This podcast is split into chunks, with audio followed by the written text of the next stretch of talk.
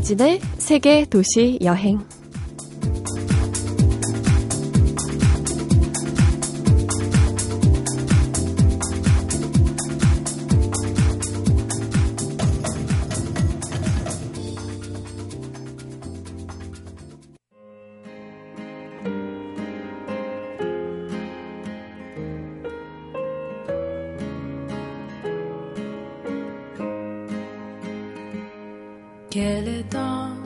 안녕하세요. 이진입니다. 영화를 보기 전엔 난생 처음 영화를 보는 사람처럼 음악을 듣기 전엔 난생 처음 음악을 듣는 사람처럼 밥을 먹기 전엔 난생 처음 밥을 먹는 사람처럼 설레고 흥분하고 즐거워하세요. 난생 처음 여행 이야기를 듣는 사람처럼 눈을 반짝이며 보여주세요. 잠시 후 오늘의 여행가 모십니다.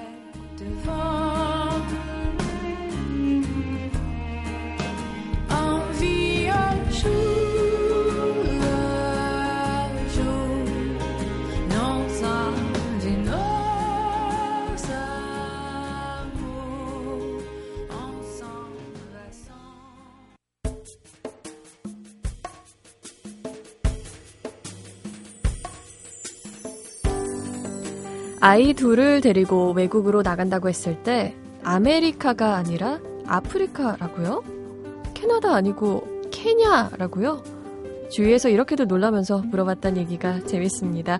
아이가 말했다. 잘 왔다 아프리카. 책을 쓰신 양희 씨 나오셨습니다. 안녕하세요. 안녕하세요. 네, 어, 정말 저도 이 질문을 아마 드렸을 것 같아요. 아프리카? 케냐? 선뜻 그 선택하기 쉽지 않은 곳이잖아요.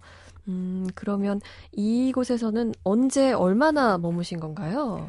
어, 제가 떠날 때가 2010년 8월이었고요. 음. 어, 돌아온 게 2011년 7월. 그러니까 음. 정확히 330일 있었어요. 아, 330. 아이 둘이 함께 간 거잖아요. 그 네. 아이들은 당시에 몇 살이었나요? 그 당시에 우리나라 나이로 12살 그리고 음. 7살이요. 12살, 7살.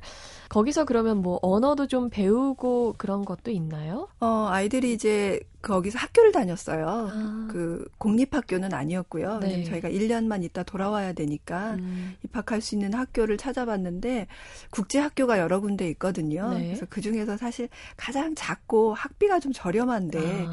그런데 골라서 전교생이 80명 정도 되는 음. 아주 아담한 학교에 다녔어요. 사실 저는 궁금한 게 어, 많은 나라들로 이제 요즘 뭐 유학을 떠난다든지 뭐 이민을 가시는 분들도 계시고 케냐를 유독 선택하신 이유가 있나요? 우선 이제 케냐라는 걸 선택하기 전에 아프리카를 음. 먼저 저희 남편하고 저하고 선택했거든요. 네. 그 어떤 생각을 했냐면 우선은 이제 남편하고 그때 아이들이 이제 5학년 그리고 음. 이제 유치원생이었어요. 근데 이런 생각을 했죠. 아, 딴 엄마들은 5학년이 되고 이러면 뭐 논술을 한다, 영어 몰입 교육 한다 음. 이러는데 우리는 우리 생각에는 그게 꼭 좋은 건 아니니까 우리에 맞는 거 뭐가 있을까 이제 밤에 생각해 본 음, 거예요. 음. 네. 그랬더니 이제 남편하고 그랬어요. 야, 아프리카 같은 데 가서 막 얼룩말 보면서 애가 아. 뛰어다니고 이러면 진짜 좋아할 텐데. 그쵸. 그렇게 생각해 보니까 어, 정말 그래요. 근데 음. 그거를 중학교에 가서 사춘기가 왔는데 음. 그러기에는 조금 늦을 것 같은 거예요. 음. 그리고 한국에서 다시 돌아왔을 때 학교 다니기도 좀 어렵고. 음, 맞아요. 그러면 초등학교 때 네. 무조건 해야 된다, 우리는. 어. 그렇게 생각하고 정신을 차려보니까 그게 5학년인 거예요, 아이가. 얼마 안 남았네요. 얼마 안 남은 거예요. 네. 그래서, 어, 그럼 빨리 서두르자 해서, 네. 사실 이제 그게 한 아이가 5학년 된 2월에 남편하고 오. 둘이 나눈 이야기였는데 그해 7월에 떠났으니까요. 와. 금방 준비를 해서 그러네요. 떠난 거예요. 왜냐면 그 시기를 절대로 놓칠 수 없는 시간이라고 오. 생각했거든요. 네. 정말 그 말씀하신 대로 정말 시기적절하게 잘 다녀오신 것 같고요. 어, 아이들은 어땠나요? 가서 다녀온 후에 참 뭐 좋았다. 반응이 여러 가지였을 것 같아요. 처음에는 물론 힘든 면도 많이 호소를 했을 것 같고요. 다녀온 후에는요, 음. 음. 아이들이 이제 사실 정서적인 면으로 보면 그리운 게 뭔가 이런 걸 좀 알게 됐어요. 아. 왜냐면 아이들이 그냥 살다 보면 그리움이라는 감정은 갖기 힘든 감정이거든요. 근데 아이들이 거기서 1년을 살다 왔잖아요. 근데 이제 돌아왔을 때 여름이었어요. 네. 한국엔 장마가 시작돼서 비가 많이 왔거든요. 그 비가 매일 오는 거예요. 그래서 음. 우리 셋이서 예전에 케냐에서 하던 것처럼 음. 그 창가에 서서 이제 내리는 빗물을 계속 쳐다봤죠. 음. 근데 저도 조금 마음이 이상해지더라고요. 근데 아이들도 좀 이상했나 봐요. 네. 둘째가 뭐라고 얘기하냐면 엄마 이 비를 다 아프리카로 보냈으면 좋겠어. 그 얘기는 뭐냐면요. 거기서 얼마나 비가 그리운 존재인 걸 알, 알았거든요. 어. 그래서 아이가 둘째가 그런 얘기를 했어요. 그래서 어, 맞아. 다 보냈으면 좋겠다. 우리는 사실 이렇게 많은 비는 필요 없는데, 음. 이랬어요. 근데 이제 큰아이가, 엄마, 여기 가슴이 뻥 뚫린 것 같아. 그래서 어. 왜? 그러니까, 고향을 두고 온 것 같아요. 이런 얘기를 해요. 열몇 살짜리가 그런 네, 얘기를. 그 얘기는 이제 거기에서 1년 동안 살면서 네. 친구들하고 한국에서 노는 것과 달리 굉장히 친밀도가 높게 놀아요. 아이들이 네. 하루 종일 같이 뛰어노니까. 음. 그래서 그 고향 같은 느낌. 음. 그래서 아이가 그리워하고 그래서 두 아이가 케냐를 이렇게 생각할 때 어, 굉장히 좋은 느낌. 아. 정서적으로도 좋고 우선 뭐 네. 뭐그 작은 예지만 저한테는 음. 좀 그랬어요. 그래서 아 잘 갔다 왔구나 그랬어요. 정말 얘기만 들어도 뭔가 저도 마음이 뭔가 뭉클해지기도 하고 참 뿌듯하겠다 그런 생각도 들고요. 그 귀여운 두 아이들, 아들들의 이름이 궁금해지네요. 어, 저희 아이 큰 아이는 허윤이고요. 허윤, 어 외자군요. 네, 네. 둘째는 허준. 허준, 와. 그러니까 저희 집에 사실 네. 네 가족인데요. 아빠 이름은 허욱이에요. 그러니까 어, 남편분도 외자 이름을 쓰시는군요. 음. 내 식구 이름을 합치면 여덟 글자 이렇게. 와. 그렇군요. 그 남편분은 그러면 호, 한국에 1년 동안 1년 넘게 거의 혼자 계신 거잖아요. 어떠셨나요? 처음에 이렇게 부부가 떨어지는 것도 쉽지 않은 결정이었을 것 같아요. 특히나 두 아이가 아들이기 때문에 아빠하고의 아, 친밀도가 대단했어요. 음. 남편은 저희가 돌아왔더니 살이 많이 쪄 있었어요. 아, 찌셨어요? 네. 어... 그 왜 그런가 봤더니요. 네. 외롭잖아요. 그러니까 맥주 한 캔 먹고 음. 소파에서 자는 거예요. 바로 그냥 잠드시. 네. 활동량도 아무래도 줄어들고. 그렇죠. 그래서 살이 많이 쪘더라고요. 그 다녀오고 나서 뭐 저처럼 여러 가지 막 이렇게 질문들 많이 받으셨을 것 같은데 특히 그 비슷한 연배 아이들을 둔 그 엄마들의 반응이 다양했을 것 같아요. 어떤 반응들을 하던가요, 주위에선? 그 엄마들은 보통 음. 이제 굉장히 현실적으로 물어보세요. 네. 가면 학비가 비싸지 않나요? 네, 뭐라든가 그쵸? 뭐 전염병 없어요? 아. 뭐 애들이 영어 이제 그, 그 학교에서 영어를 써야 되니까 네. 영어 금방 따라가요? 뭐 이런 걸 물어봐요.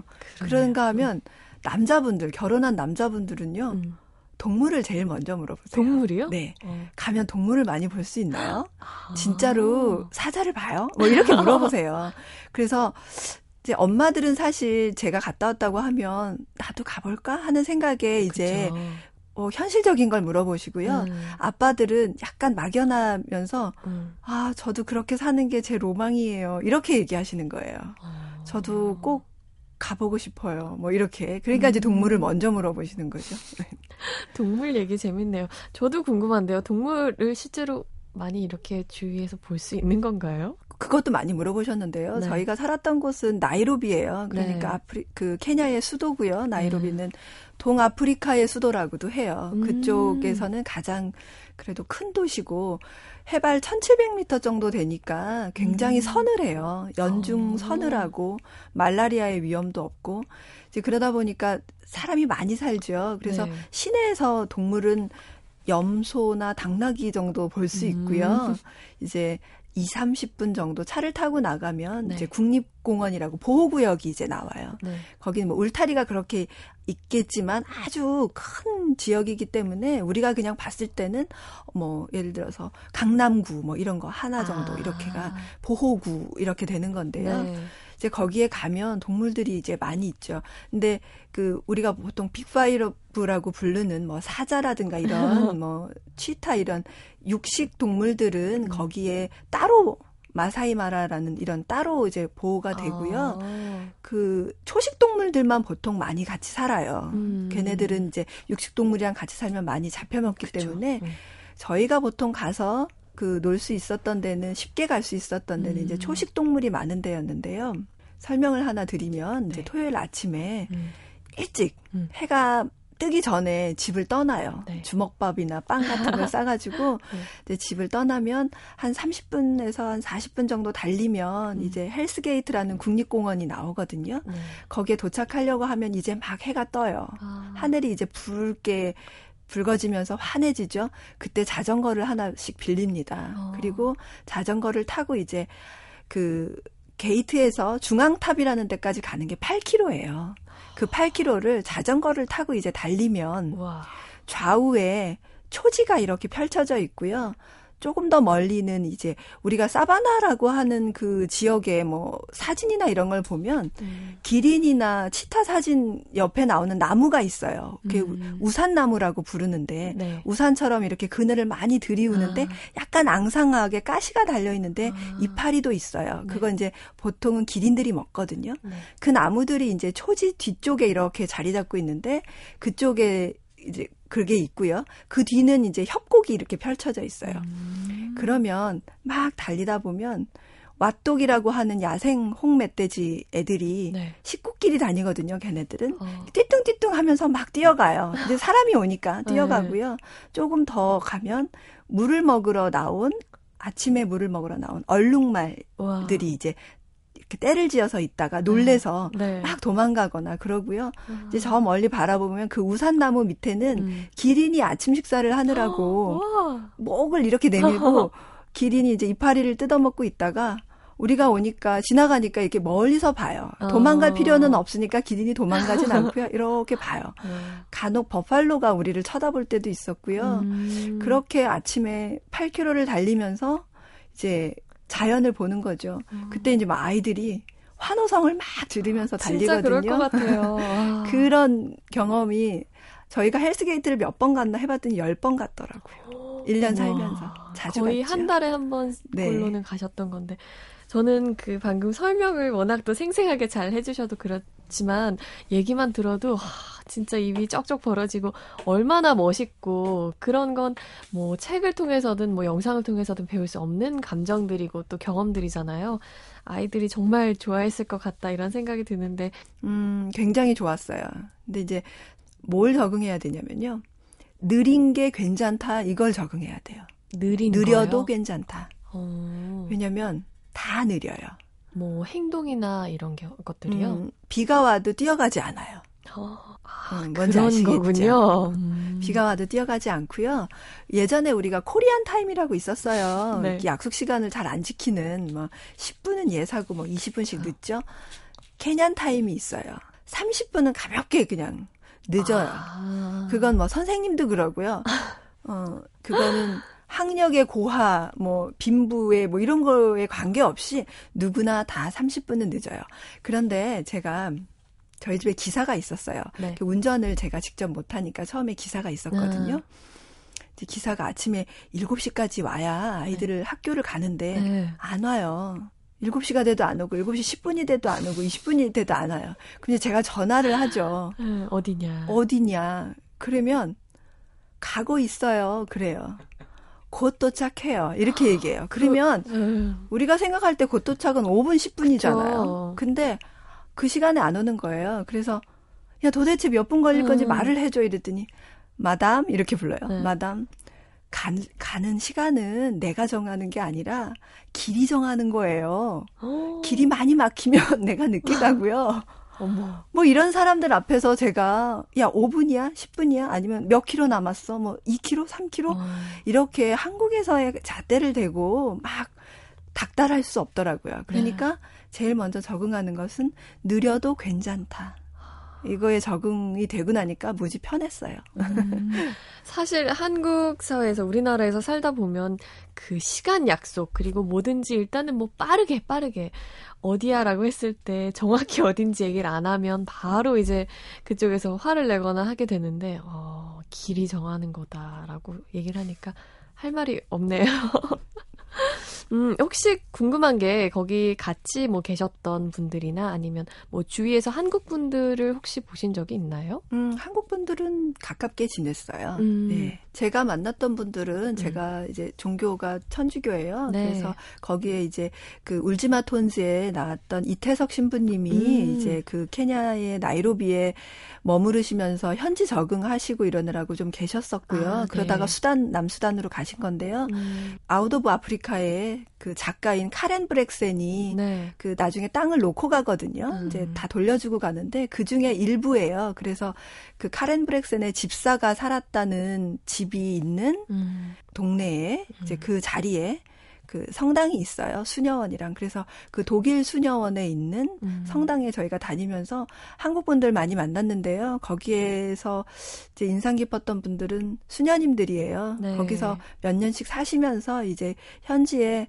뭐 빈민층이라든가 고아라든가 그런데 의료 봉사하시고 음. 필요한 데 있으면 봉사하시면서 거기서 또 사시는 분들이 있었어요. 그래서 네. 그분들하고 소통하면서 또 많은 걸 배웠어요. 어딜 가든 이렇게 마음이 통하는 사람이 있다는 게 참 좋네요. 어, 얘기를 듣는 것만으로도 제가 생각했던 그런 낯선 곳에 여행을 갔다든지 낯선 곳에서 1년을 보내고 오셨을 때 그런 뭐 체험이나 이런 것과는 차원이 다른 것 같고요. 자녀분들하고 뭐 자전거도 타고 봉사활동도 하시고 정말 바쁘게 보내신 것 같아서 더 많은 이야기들을 나눠보고 싶고요. 어, 오늘은 이야기를 여기서 살짝 마무리를 짓고 다음 주에 한 번 더 나와주실 수 있겠죠? 저희 마지막으로요. 오늘 음악 한 곡 추천을 해주시면 좋을 것 같은데요. 음, 뭐 특별한 사연이 있는 곡이 있으면 더 좋을 것 같네요. 저희 둘째가 음, 아주 내성적인 아이예요. 네. 그러다 보니까 케냐에 처음 가서 학교에 적응을 잘 못하고 학교에 가기 싫다고 처음엔 울고 그랬어요. 음. 손톱을 막 물어뜯고. 그래서 제가 이제 학교 앞에 가서 기다려주고 네. 쉬는 시간에 얼굴 쳐다봐주고 이랬거든요. 음. 근데 이제 그 아이가 케냐 가서 갑자기 어느 날부턴가 휘파람을 불기 시작했어요. 휘파람을. 음. 근데 매일 부는 거예요. 밤에도 불고 아침에도 불고 낮에도 불고 잘 불어요. 근데 음. 그때 불었던 노래가 이제 윤도현의 나는 나비라는 노래를 막 불렀거든요. 음. 근데 재밌게도 그 케냐에 적응하고 거의 이제 한 9개월 이 정도 되니까 휘파람을 불지 않더라고요. 어. 그리고 집에서도 영어로 말을 하더라고요. 그래서 음. 어 이게 웬일이지 그러다 생각해 보니까 아이가 음 말이 통하지 않아서 답답하고 네. 좀 무안하고 그랬을 외롭고 이랬을 오. 때 휘파람을 불었던 거구나. 혼자 그걸 이제 해결하는 그쵸. 방법. 뭐라고 말을 해야 되는데 말을 못 하니까 휘파람을 불었던 거예요. 네. 그런데 이제 말이 통하고 귀가 트이고 하니까 휘파람을 불 일이 없게 됐어요. 어. 그래서 지금은 불어보라고 해도 잘 안 불고요. 그래서 그때 불렀던 윤도현의 나는 나비 같이 음. 들으면 좋을 것 같아요. 네, 그럼 오늘 끝곡으로 윤도현의 나는 나비 들려드리고요. 저희는 다음 주에 다시 뵙겠습니다. 고맙습니다. 아주 작은 애벌레 쌀이 터져 허물 벗어 한 번, 두 번, 다시. 나는 상처 많은 번데기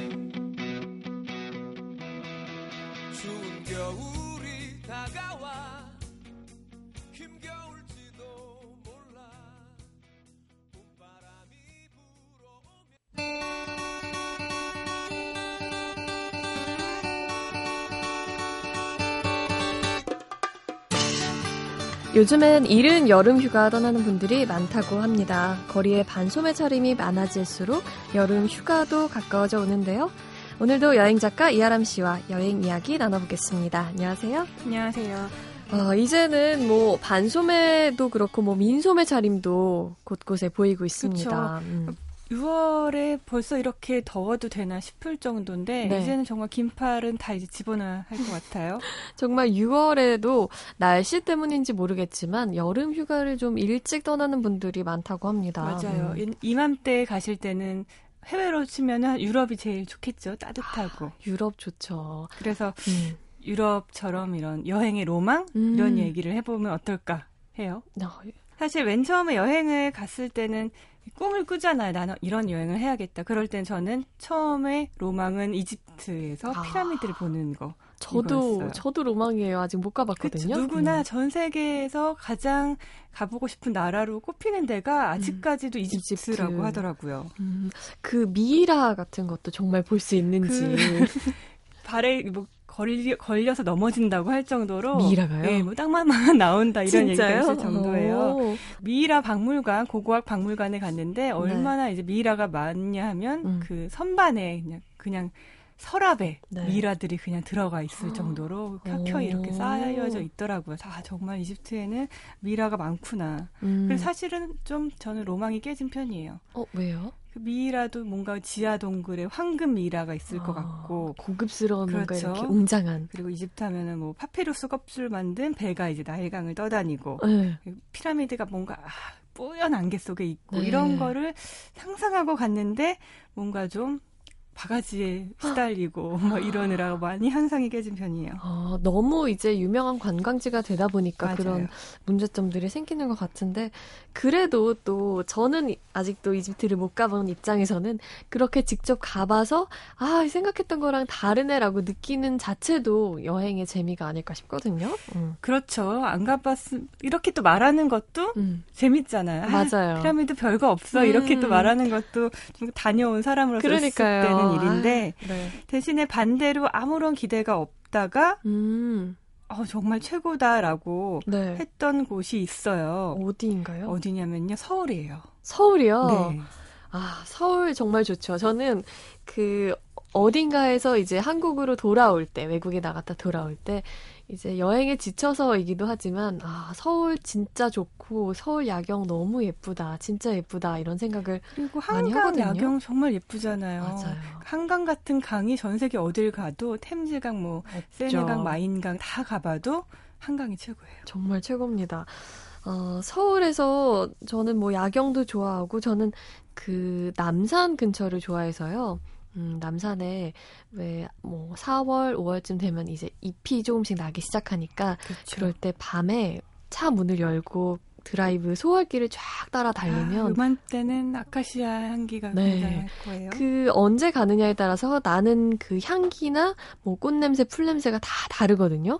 그래서 아 이렇게 좋은 서울이 이렇게 좋은데 막 멀리만 떠나려고 했던 건 아닌가 이런 생각도 가끔 들어요. 음. 지니 씨처럼 이렇게 서울을 여행해야겠다는 생각으로 좀 다니면은 음. 색다르게 내가 사는 이제 지역이 다가올 수가 있어요. 저는 네. 이제 서울 여행 책을 쓰면서 서울을 음. 여행하게 됐는데 그 어 이런 곳이 있었어 할 정도로 굉장히 놀라운 장소들이 많았고 특히 성곽 길을 음. 따라 이렇게 걷다 보면 동네 담장이나 주차장에 이렇게 다, 돌들을 재활용해 놓는 곳들이 있더라고요. 오. 그래서 서울 사시는 분들은 음, 주말 같은 때 낮에 성곽길을 따라서 산책해 보시면 좋을 거예요. 네, 이번에 그리고 또 남대문 복원이 되면서 성곽도 살렸다고 하는데요. 예전에는 이제 남대문만 있었잖아요. 그렇죠. 음. 지금은 이제 남대문에서 이제 성곽이 조금 약간 복원이 됐는데 음. 그러면서 이제 남대문에서 시작하는 성곽길 산책 또 해보시면 좋을 거예요. 저도 한번 가보려고요. 어, 그렇군요.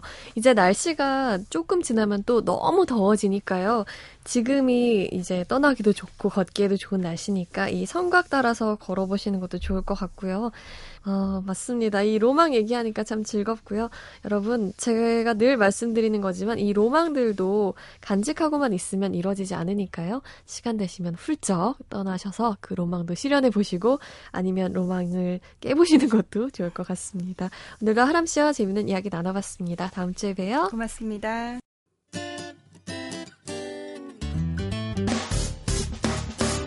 기쁠 때면 내게 행복을 주는 슬플 때면 나의 눈물 닦아준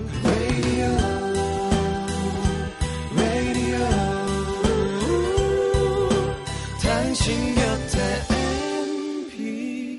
MBC MBC 라디오는 미니와 푹 TuneIn 어플리케이션을 통해 모든 스마트 기기와 PC에서 청취가 가능하며 팟캐스트로 다시 들으실 수도 있습니다. 6월이네요.